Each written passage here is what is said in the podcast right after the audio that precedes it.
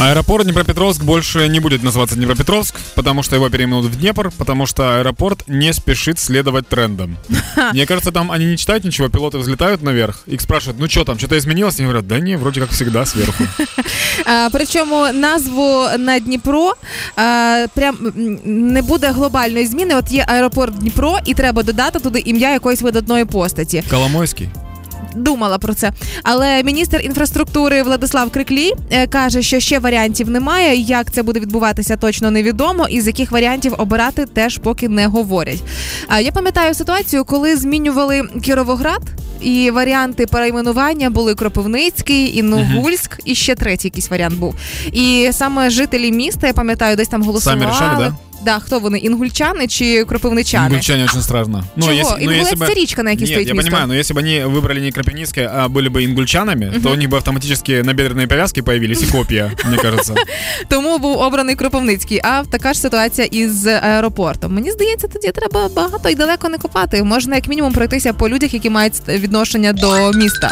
Хто у вас там суперкласний на даний момент? Но- ой, ну с- это очень сложно так говорить. Не хочу никого не обидеть, не восхвалять. Я, я просто почему тебе сказал про Коломойского сразу? Потому что это же был его аэропорт раньше. Ну, компания владельца аэропорта, это Так. была его компания. Вот, сейчас я не знаю, как оно, так или не так осталось. Ну тоді, можливо, є сенс згадати, що з е, Дніпропетровської області родом і президент. Це може бути тимчасово Дніпро Зеленський. Днепрозеленский. Да, это, між очень, іншим. это очень похоже на залив на какой-то. Днепрозеленский. Десь Вот біля такое. річки Інгулець, да? Да. Або можливо копнути в історію, і нехай це буде аеропорт Дніпро Кучма. Это похоже на поезд направлением Днепро-Кучма. Вот так как, как Днепр-Киев, знаешь, звучит.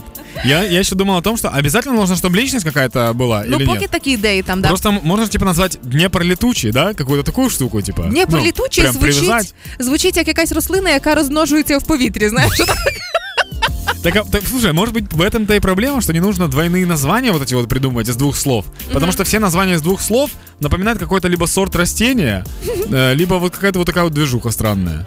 Может просто оставить Днепр? Днепр, аэропорт Днепр, речка Днепр, запутаем всех. Вокзал Днепр. Просто, ты, чтобы ты писала Днепр в Инстаграме, у тебя 800 локаций, ты не знаешь, что это такое, ты именно отвечаешь. але разом із тим, як кажуть, як корабель назвеш, так він і попливе. Да? Тому я все ж таки схиляюся до Дніпра летючого. Тогда давай назовем «Долетели». Дніпр долетів. Раз такая, да, логика.